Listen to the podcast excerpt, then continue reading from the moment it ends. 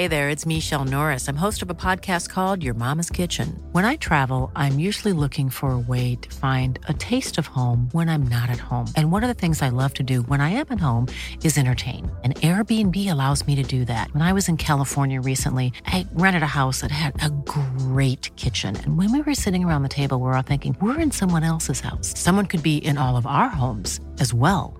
If you have a home, but you're not always at home, you have an Airbnb. Your home might be worth more than you think. Find out how much at airbnb.com/slash host. Quality sleep is essential. That's why the Sleep Number Smart Bed is designed for your ever evolving sleep needs. Need a bed that's firmer or softer on either side? Helps you sleep at a comfortable temperature? Sleep Number Smart Beds let you individualize your comfort so you sleep better together. JD Power ranks Sleep Number number 1 in customer satisfaction with mattresses purchased in-store. And now, save 50% on the Sleep Number limited edition Smart Bed for a limited time. For JD Power 2023 award information, visit jdpower.com/awards. Only at a Sleep Number store or sleepnumber.com.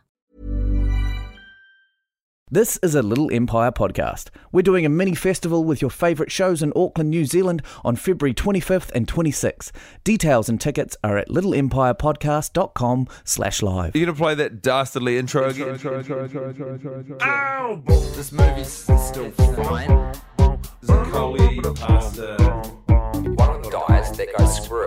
One of them's a hottie, his name is Jay. One of them looks like Johnny Depp, and his name is Johnny Depp. Classic Maximum Joseph. You forget that films are supposed to have a point. Hello, and welcome along to the worst idea of all time, episode 32. I have good reason to believe. My name is Guy Montgomery, and I'm joined by nobody else because of a communication breakdown between me and my good friend Tim Batt. I'm uh, currently stationed in Perth, Western Australia, while Tim is holding down the fort back home in uh, in Auckland, New Zealand, at Little Empire HQ. And we recorded a friend zone yesterday, and uh, and we said to one another, we said, "Well, we'd better knock off a watch post haste," and it was agreed that it would happen today. Uh, at the time of 10 a.m. Perth, Western Australia time, uh, which is 3 p.m. New Zealand time.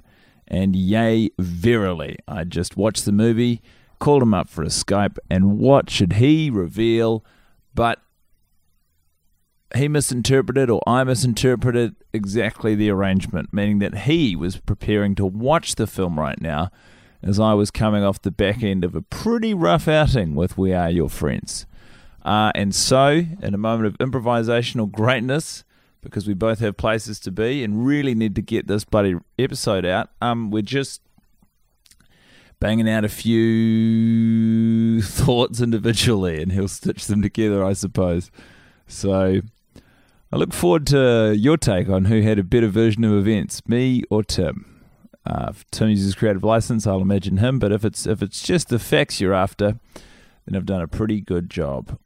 Uh, I'm I'm currently lying on my bed in my lodgings, and my mind is swimming. Really, I'm very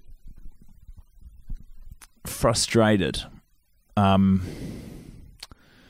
there's a recurring theme in my work with this film recently. You'll notice the way I'm talking about it is I work with the film. We're not two separate entities, but every time I watch it, it's sort of a collaboration. It's something that we need to get through together. Um, and I guess the issue is it's just it's it's really I don't know who's putting in less effort at this point, if it's the movie or me. But I got to tell you, neither of us would be getting A's on our report cards for effort. Um, not that you know, effort is kind of it's it's sweat. I actually I don't know. I'm interested to see what the take on it in America is because I remember when I was in intermediate school, I thought that effort was embarrassing. Not the idea of putting it in, but the idea of getting an A for effort and a C for actual outcome. I'm just like, well, this is infuriating because I've obviously put in as much effort as I can, and yet the outcome is still uh, no good. So what's the bloody what's the point? Why would I not just put in a C for effort and get a C for outcome? Of course, I guess the idea would be that you'd live in fear that if you put in a C for effort, you'd get a, a what's two down from C, D, E, an E for outcome. Um, so anyway, I got the effort prize in year eight actually. I'd sort of I've, I've never really come to terms with that. I guess I was just trying hard and not getting results. But um, I just think that neither the movie nor myself are really seeing eye to eye on how, how things are meant to run anymore. I'm not even. There's no one to empathize with. There's no coffee guy to hang my hat on. You know, there's no warlocks. There's just a series of vapid people living vapid lives in Los Angeles, California. And um, what am, what am I meant to do with that? Do, how do how do I fit in? I tried to get on board with Zaccoli this week. I understand the idea that you pursue something with passion and vigor and you want to make it work as a career, and I get that. And I think that they do an okay job of communicating his feelings, but I don't know. Like, I just don't know if this kid's got the goods. I've seen him work. I've been monitoring his efforts for 31 weeks, 32 weeks now, and he just doesn't learn. He doesn't learn. And in spite of that, he still falls into the very fortunate circumstance of being taken under the wing of James Reed from the Feelers, a man whose mentorship is probably more valuable in terms of material offerings than it is in actual musical guidance. I mean, Zaccoli describes him as a washout in the film. But um, he just, I mean, staying up late and working on your songs all well and good, but if the song's garbage and you're not able to see that, what's the point? To use a comedy analogy, it's like going to an open mic and seeing the same person do the same jokes that they've been doing for the last year at the same open mic. And you're like, this is, you are living in a nightmare. You're like, it's, there's almost an onus of responsibility on people around him, this uh, purported open mic comedian or Zaccoli, to step in and say, hey man, I appreciate you love this and you're putting everything you have into it, and it's kind of you ident- like you identify this as a very powerful part of your personality, but you're not getting results, and it's not going anywhere. So either I don't know, figure that out somehow, or choose something else because it's killing me watching you ruin yourself. It's destroying me.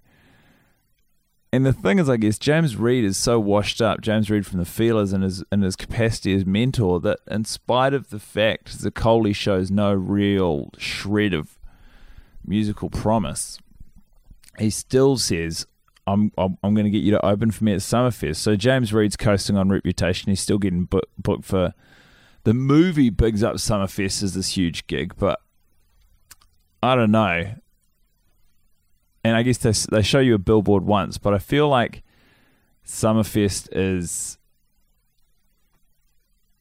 If only we could break into the world of the movie and walk around and talk to other people who work as electronic music DJs, and maybe see what other festivals are on in Los Angeles over that period. But I got to say, I think like it would be a much bigger deal if if he was playing at that Las Vegas festival that James Reed played. I just don't think Summerfest is everything it's cracked up to be. I mean, we've said it before and I say it again. The organisation on this gig is an absolute sham. They don't even have house music. They have no music to tide the crowd over between DJs. It, I've looked out upon the ocean of uh, gyrating teens in that concrete jungle many times before. I haven't seen a single food vendor, a drinks vendor, a bar. It's literally just a bunch of people in a car park. It's run on a shoestring, all right? The people who are in charge of this festival, it's a cash grab. They're trying to earn a quick buck by knocking up something cheap and dirty and nasty. And I do not think, and this is the problem, is the Zaccoli doesn't recognize this. He's so set on the idea of playing at Summerfest that he doesn't realize that playing at Summerfest is barely an achievement in and of itself. Playing at a sham festival one that the organizers get done for you know fraudulent activity soon after the festival is finished that's not going to look good on the curriculum vitae. If anything, it's incriminating. But that's what he wants. That's what he wants, and that's what he does. And um, he doesn't play well either, which is interesting. The thing is, like, this is this is what they built, and the the movie's ostensibly building to this the whole time is the idea of him making his break and getting a big gig. And so, within the world of the film, in spite of the fact that I refuse to believe in LA, it's considered as a big or reputable gig. He's re- get, getting ready to play Summerfest, and when James Reed uh, gifts him a MacBook Pro box, uh, I guess you could say when when he when he's uh, getting sentimental with James Reed. When he gifts him this uh, MacBook Pro box, you know, that contains whatever it contains, it changes week to week.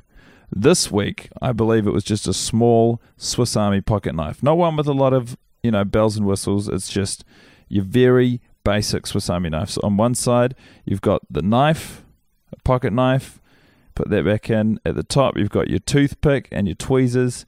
And on the other side, you've got a file and a corkscrew and a bottle opener. I've always got a bottle opener, which is actually quite good. Good on the Swiss. I guess if you're neutral, you're going to be drinking a lot of beers to celebrate the fact.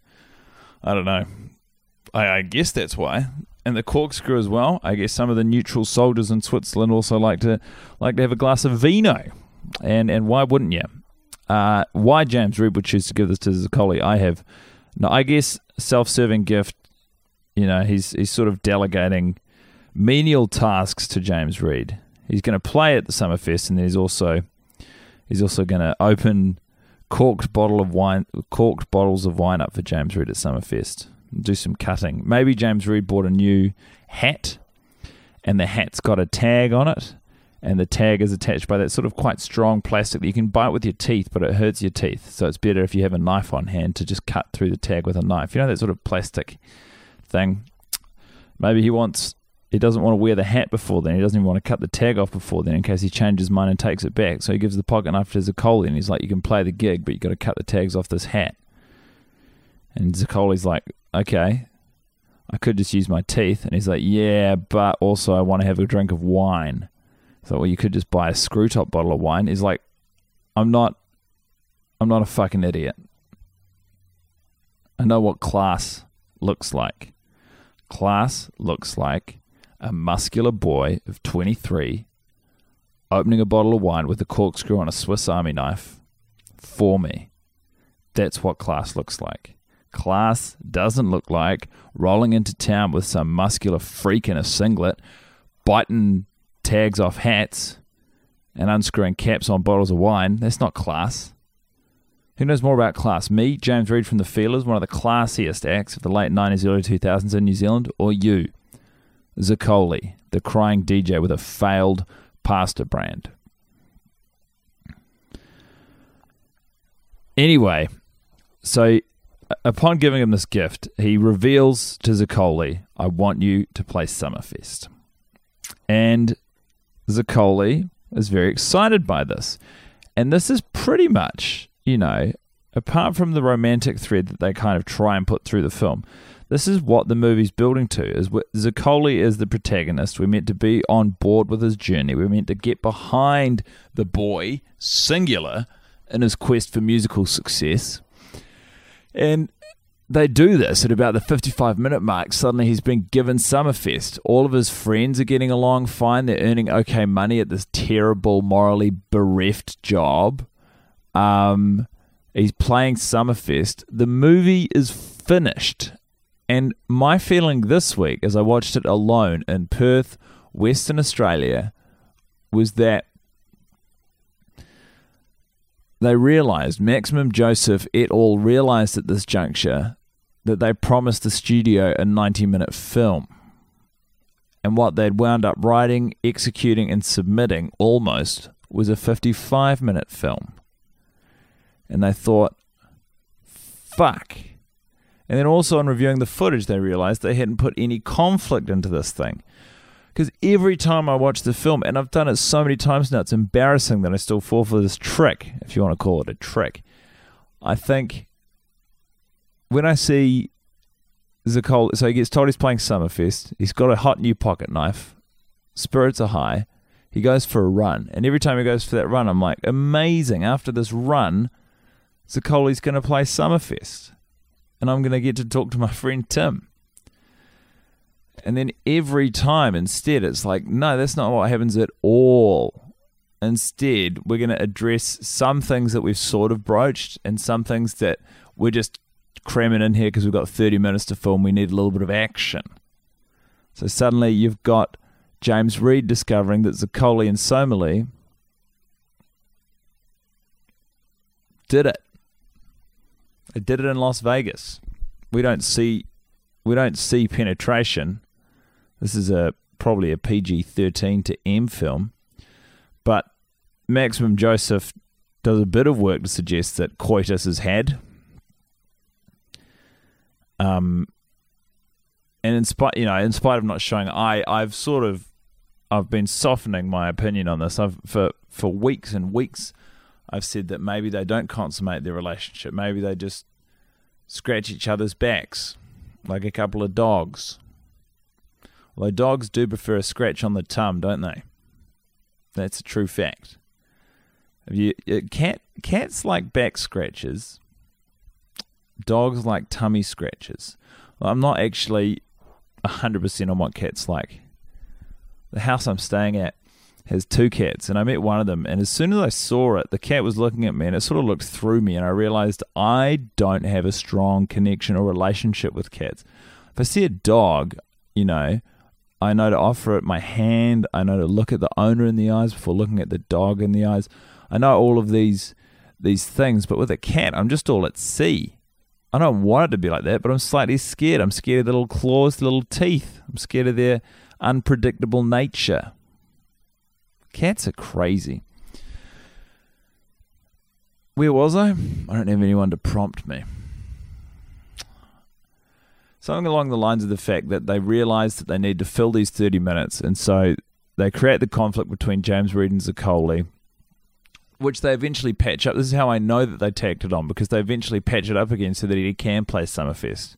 It's just 30 minutes of absolute dross to fill in the time. They kill off Squirrel because they, I don't know, try and give the movie a sense of emotional weight, perhaps maybe the guy who was playing Squirrel was like, I thought it would be a good idea if we could kill off my character as a joke at breakfast one morning because everyone was being real awkward. And then Maximum Joseph was like, "That's a great idea." God, that's bad, isn't it? When you, you know when you're hanging out and you do a joke because just to fill the silence, someone takes you seriously. Suddenly your character's being killed off of the movie. Oh, God, it's tough out there. It's hard out here for a pimp. Is that a song? Who knows? Anyhow, I suppose you guys are curious about my shining light, of which there was one. Um, there were two actually, both Johnny Depp related. The first one was when we see the montage scene of the boys getting ready to go out for their first night in LA at Social. Johnny Depp leaves the house and he says, Good night, Pop and it's very brief. I hadn't noticed it before. I hadn't noticed the you know suggestion of a relationship between Johnny Depp and his parents. It's actually something the movie kind of brings up with all of its characters, or at least the four oh, fuck boys. You got Zaccoli and his absent parents, Mason and the jar the jar folks, Jarhead and the jar folks. Squirrel doesn't really reference his parents, and I suppose that's why they felt like it was okay to kill him off because beyond those three guys, they hadn't established a connection between Squirrel and anyone. So they were like, "This kid is expendable." But when Johnny Depp says goodnight, Pop, on his way out to the club with his mates, I got real shades of Matt Dillon and Crash. I don't know why. Remember that movie Crash? think Paul Haggis, ex Scientologist, was the director. I'm pretty sure it won the Academy Award for Best Film. And pretty much the whole movie was like, racism's bad, you guys. And everyone watching it was like, yeah, you cloying piece of shit, Paul Haggis, we know. but Matt Dillon did turn in a powerful performance. He's a dastardly guy in the film who sexually assaults uh, someone he pulls over in a car in front of her husband. God, it's filthy, actually. It's coming back to me now. We studied this film in, in seventh form English. Hmm. Um, and then, but then to show that there's two sides to every person, we see another scene where um, the racist, sexist creep that is Matt Dillon's character uh, is caring for his very elderly, very sick father. And we're like, wow. So you can be racist and look after your dad. What a crazy concept. Fucking ridiculous. It's always been a dream of mine uh, if I ever get to perform stand up comedy in LA again to go up on stage and all I want to do is deliver the opening monologue from the movie Crash, which is in LA, we're always behind these metal and glass. Sometimes I think we just crash into each other to feel something and then walk off stage. Can't imagine I'd get a lot of work on the back of it, but it would feel good to me and me alone. Uh, and maybe anyone else, say one of you guys who's listening, came to the gig and saw it and had listened to this episode of the podcast, you'd be like, he always wanted to do that. And while it wasn't worth it and it didn't pay off as I imagined it wouldn't, I'm glad for him that he did it. That's why I respect you guys. Is you you you you allow and enable me to follow my dream. The other moment with Johnny Depp that I hadn't noticed is in the club. So once they arrive at social, and they're all running around delivering bottle service, and Johnny Depp's trying to bloody peddle his drugs. It took me a while watching this movie to realize just how, you know, deep Johnny Depp is in the drug dealing game in it. Um, he, he's so many times he's gone past this booth where a guy's sitting with three women, and he goes, "Hey Ali," what does he say? He says something like, "Yo Ali, hook me up with another round. I'll throw you in a vine, make you famous and shit."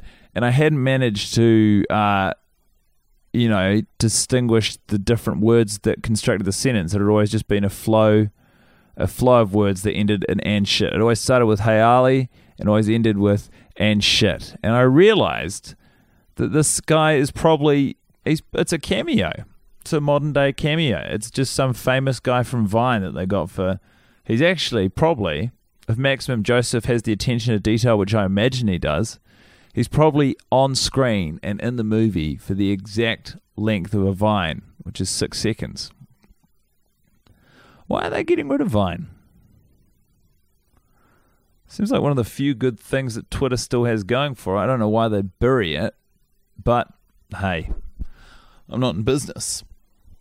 I'm just in the business of watching We Are Your Friends. Ah, I wonder how Tim's going to get on. I gotta say, I feel like I've covered a bit of ground, and I hope you guys have had a good time with me. It's also the first time I've done one of these things uh, solo bolo. Tim, of course, will still be one watch ahead of me for all of time because I do not imagine a world wherein I'll watch this movie of my own free will outside of the context of recording a podcast about it. But that's okay. I feel like I've learned a little something here. Just a little something. Um, so, guys, I'm going to hand you over now to Tim who I'm not actually communicating with, but I trust will stitch these episodes together as he will give you his hot take on the 32nd, I think, screening of the Maximum Joseph directed Zac Efron vehicle, We Are Your Friends. Uh, I encourage all of you take it easy. Remember that not everything is as important as it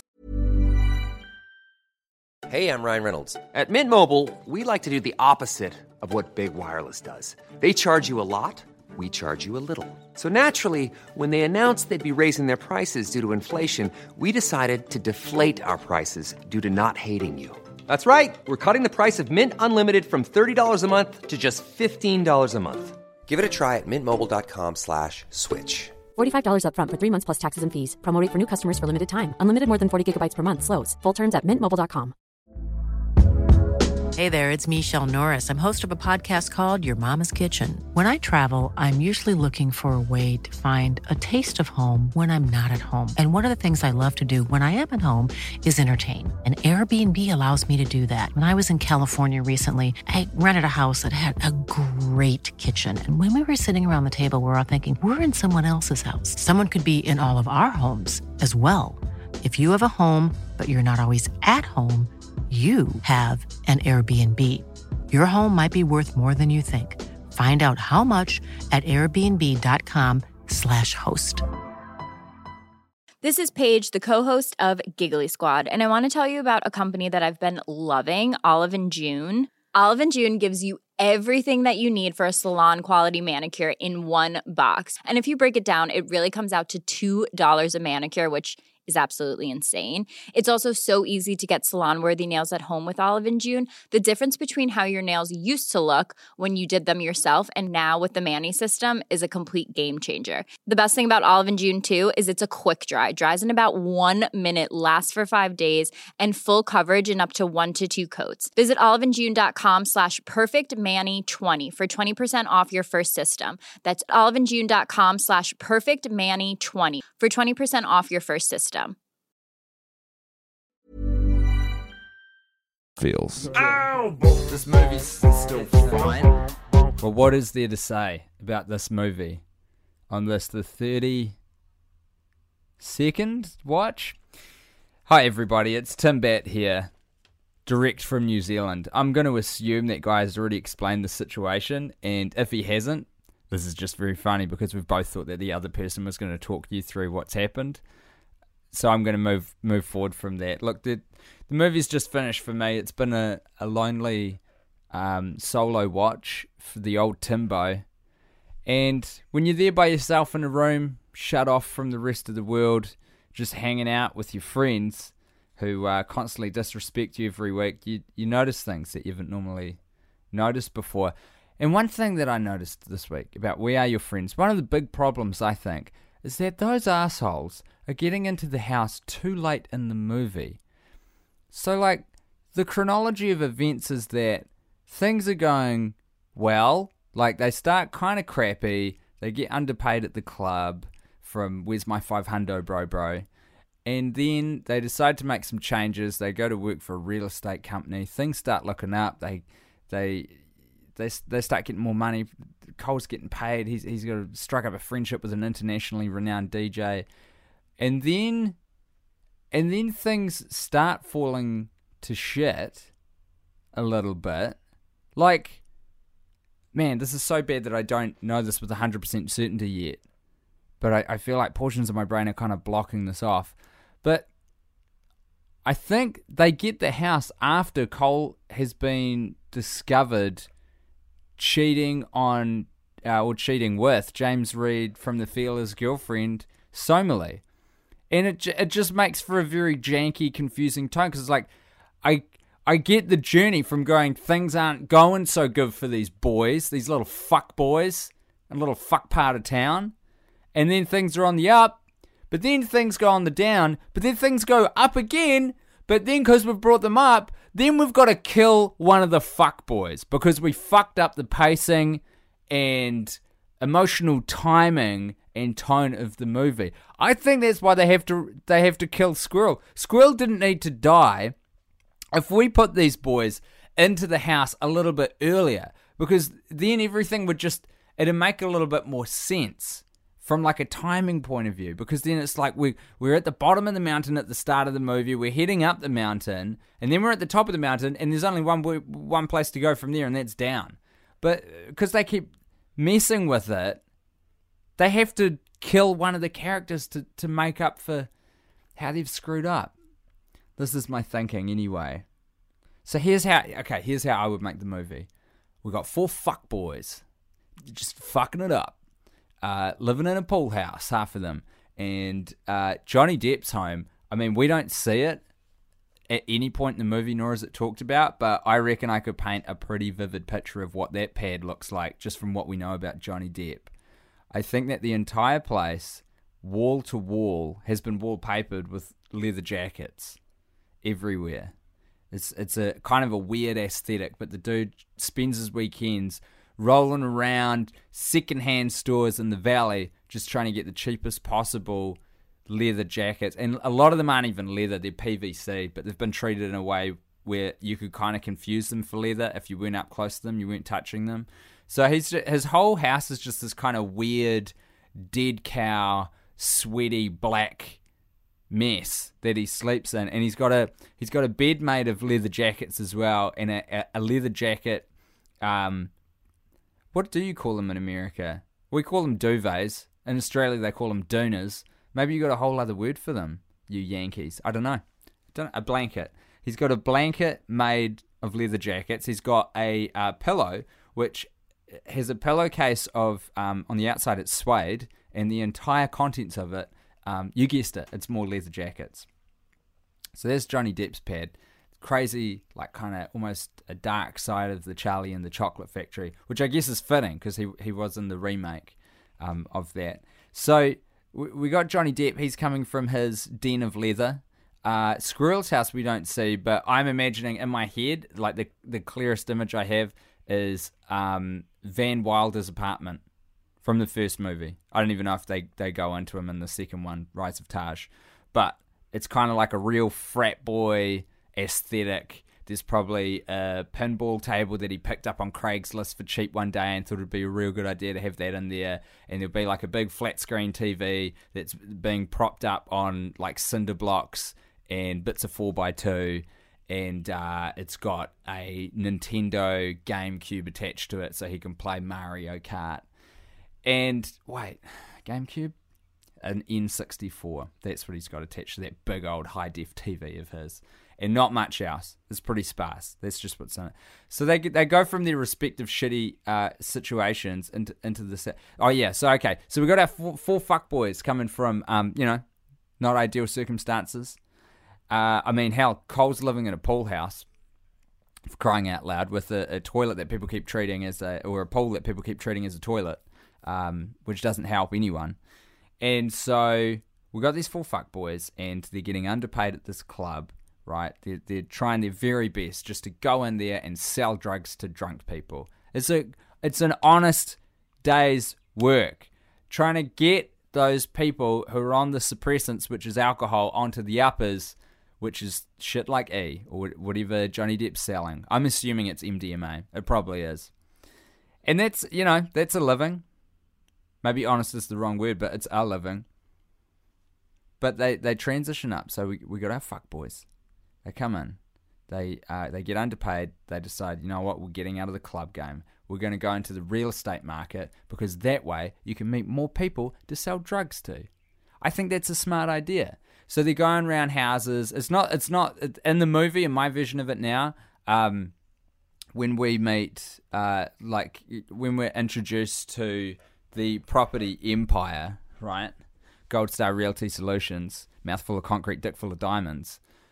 We're in there with Paige, and the boys have a different role in my version. They actually become real estate agents. They're not there on computers and telephones with the little Madonna mic trying to get predatory lending practices in their favor and like take people's houses off them. No, no, no. They're actually out there greeting people, shaking hands, pressing the flesh, kisses on the cheeks, renting expensive cars they can't afford to project an image of wealth so that they can trick people into buying houses off them because guess what? That's what a real estate person does.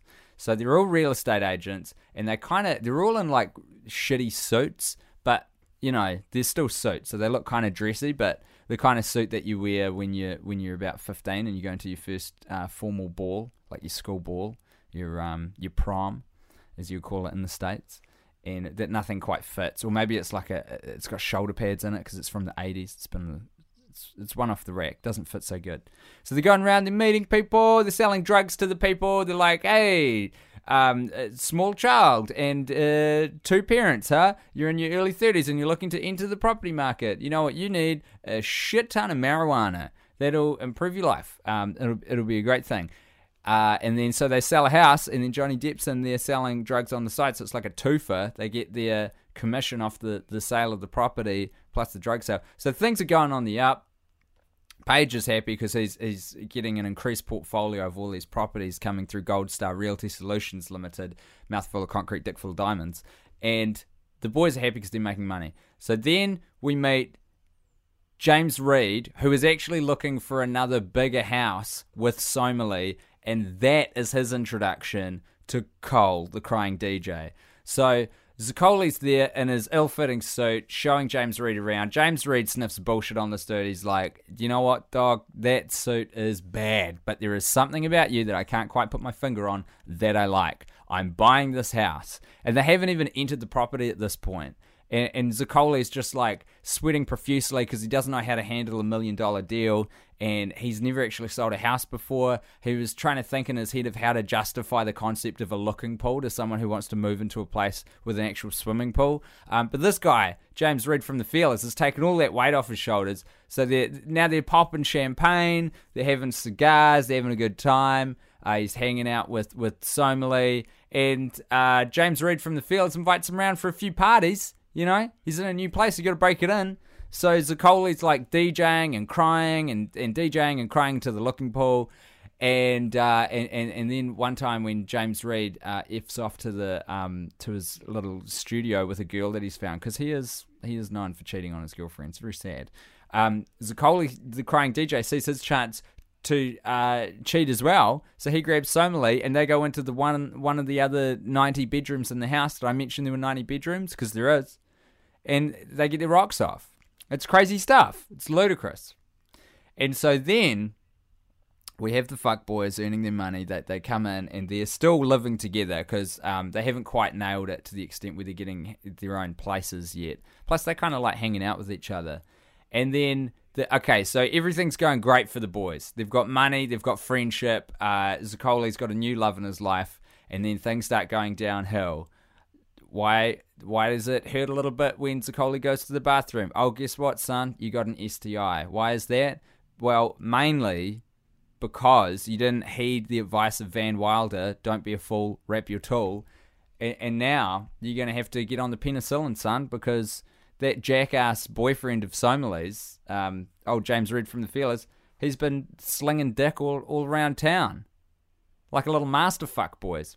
So, uh, he's he's at the doctor. He's getting his penicillin. He's freaking out because he's never had an STI before, and uh, and and shit's going on with the rest of the boys too. Uh, we find out that um, Johnny Depp uh, is allergic to leather, and it's like something that's just come on real suddenly. So he start his skin starts reacting to it, and uh, Jarhead finally gets diagnosed um, with a personality disorder because his anger management problems have really come to the fore while he's trying to sell properties. So uh, his employer, Paige, has has like ordered that you know he's got two options. You got two options. You either go to anger management or you're through with real estate. Um, there's there's my best Paige. And so he decides to go to anger management. And um, do, do you know who's there? Do you know who's there at anger management? Adam Sandler. It's the craziest thing.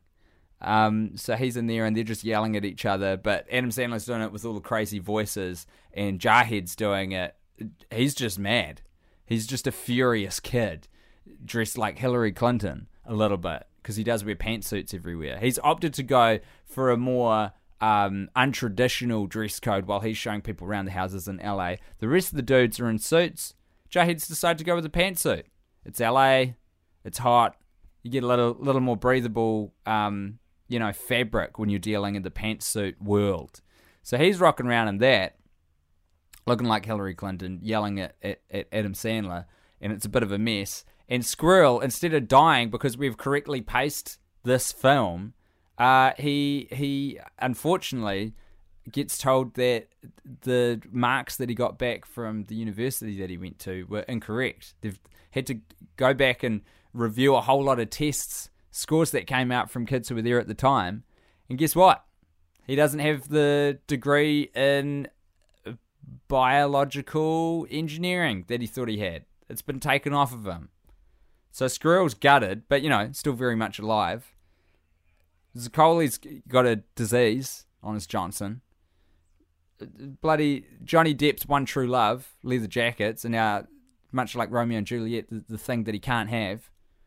And uh, bloody Jarhead's there swearing up a storm, unable to fulfill his duties as a as a real estate agent. So what happens next? I'm glad you asked. Well, here's what I think happens: to turn Somali into like the hero of this film, she has to go around fixing all this stuff. So the first thing is is her and Zaccoli the crying DJ have a sit down chat just next to the looking pool about what's happened. They unpack their feelings about each other, and she's like, "Look, I messed up. I should not have cheated on my boyfriend. It's a terrible thing to do. Even though I know that he's doing the same thing to me all the time on tour, this is not the appropriate way to deal with that situation. I'm I'm supposed to talk to him and maybe break up with him if that's what I think needs to happen, not just lash out secretly. This this is not good.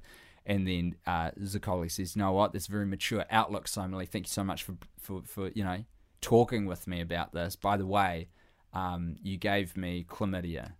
So what do you think about that?"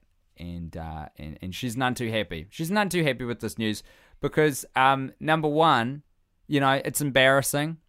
And number two, it means that her boyfriend has given her chlamydia. So it's like, what the fuck? It's not good. So she has a moment of palpable anger. She starts yelling.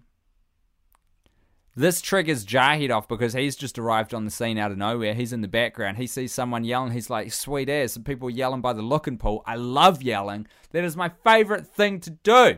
So he goes over and joins Somali. They start having a, a, a yelling match at each other. Who, who comes in now? But um, Johnny Depp himself rolling in, uh, just head to toe in boils and rashes. Disgusting. It's like it's hard to look at, and you feel bad for him because it looks painful. He's just itching himself, but he is wearing full leather, like George Michael Faith era leather pants, leather jacket. He's had enough of being away from his true love, uh, leather. So he's just, he's wearing it all, and he's being defiant against his own um, immune system, which is fighting back against him. Uh, Squirrel, Squirrel at that point um, rides in on his uh, BMX, you know, because he seems like a BMX kind of guy. And he's like, "Hey, what's happening, everybody? Um, uh, I, I feel bad because I thought I had a degree in um, uh, biological engineering uh, from that university I went to, but they they took it off me. So I'm not as smart as I thought I was." And then Somali, sort of suddenly adopting the role as Dorothy from The Wizard of Oz, says, "Hey, hey, fuck boys." These aren't the fuck boys I, I got to know and love at the parties we went to together, breaking this house in while you guys were making tons of money from real estate dealings. Not at all. So here's what we're going to do Squirrel, we're going to go to an escape room. You're going to be the leader. We're going to get out of there, and it's going to be because of your big brain. I'm going to prove to you that you're an intelligent young man. Zaccoli, we're going to go down to an STI clinic. We're going to get this cleared up. Chlamydia is very common. It's not such a big deal. We're, we're going to get this done, and then I'm going to break up with James Reed from the Feelers so I can start dating you, the crying DJ, and have the most attractive child known to man who's got special powers, but we don't have time to get into that yet because I've got to outline what's going on with Johnny Depp, who is just itching himself and bleeding into the looking pool at this point. Is is he's got open sores on his arms. It's um like this isn't pretty, and I'm sorry to point it out, but I'm just saying what's happening in my version of the film. But she says, "You know what we're going to do for you, Johnny Depp? We're going to get you some cream. We're going to get you some lotion." And we're going to find the best synthetic substitute for leather that money can buy. This one's on me. I'm going to buy you an entirely new wardrobe, and I'm going to do it with James Reed from the Feelers credit card. And if he has any problem with that, guess what? I'm going to threaten to take half of everything he owns because we're in a de facto relationship and the courts, I'm pretty sure, will be on my side. And, and the, sun comes up and everyone's happy. And that's your picture, folks. That is your picture. That is how you correctly pace the emotional journey of We Are Your Friends.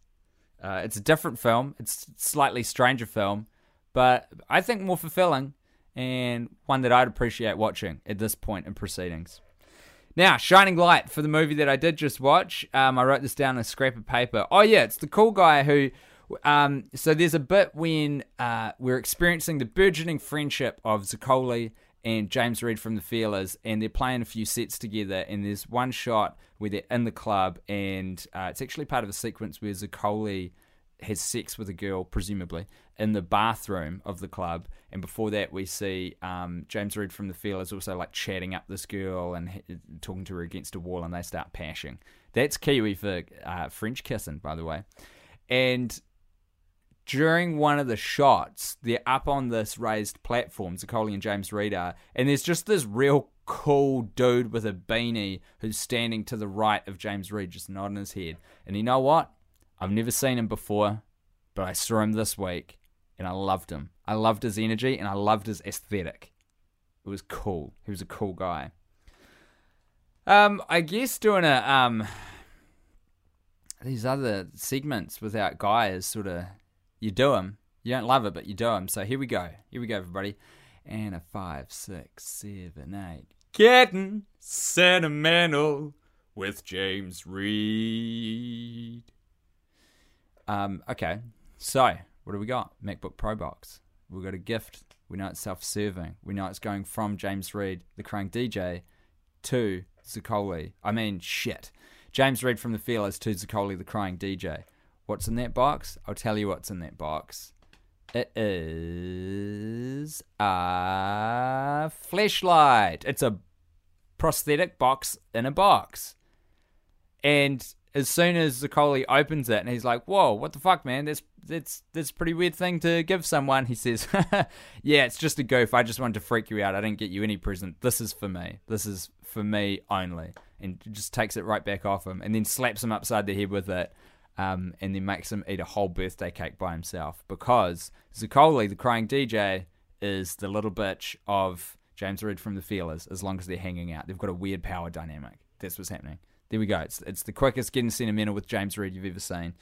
Um, to round off the episode, I would like to thank our sponsor, as always, Audible.com, for uh, for helping this episode get out. Tell you what, Audible, you're a cool service. What do you do? Delighted you asked, but I would ask you to maybe pay more attention to your own business model before you open your mouth and start throwing around such uh, weird, large questions about your own existence. Audible.com are the largest repository, I hope I'm using that word right, of on demand audio content online, anywhere. Books, books on tape. It is the Monday books on tape. But it's not just that. They've got periodicals, they've got articles being read aloud, they've, they've got magazines and stuff, you know, content for you, audio content, like the content you're absorbing right now. But a lot of it is books read aloud, on demand for your ear holes. Everyone loves a book, everyone loves absorbing a book, not everyone loves reading a book. Some people have trouble reading a book. You don't have to though, because you can just put your headphones in and listen to Anna Kendrick's Scrappy Little Nobody as read by her, which I'm actually quite keen to have a listen to. I had to listen to the sample on audible.com. She's got a great voice and it sounds like a cool book. If you go to audible.com slash try now, you'll get a 30 day free trial plus one download for free so you can test everything out and see how it works. You're going to love it. Audible.com slash try now. Thank you so much for listening. I hope Guy explained what happened because I won't. But I'll put it in the episode description if you if you want to read that. Lots of love to all. And to all, make sure you go to guymontcomedy.com to see his gig coming up if you're in Western Australia.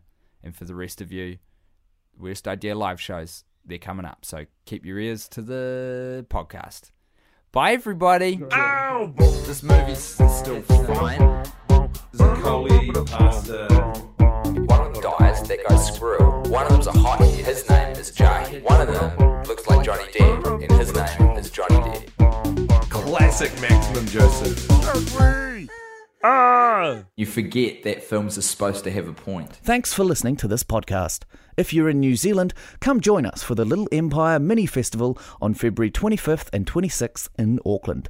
All your favourite shows will be there, including The Worst Idea of All Time, The Male Gaze, The Walkout Boys, and Bonus of the Heart. Details and tickets at littleempirepodcast.com slash live. Even when we're on a budget, we still deserve nice things. Quince is a place to scoop up stunning high-end goods for 50 to 80% less than similar brands. They have buttery soft cashmere sweaters starting at $50, luxurious Italian leather bags, and so much more. Plus, Quince only works with factories that use safe, ethical, and responsible manufacturing. Get the high-end goods you'll love without the high price tag with Quince.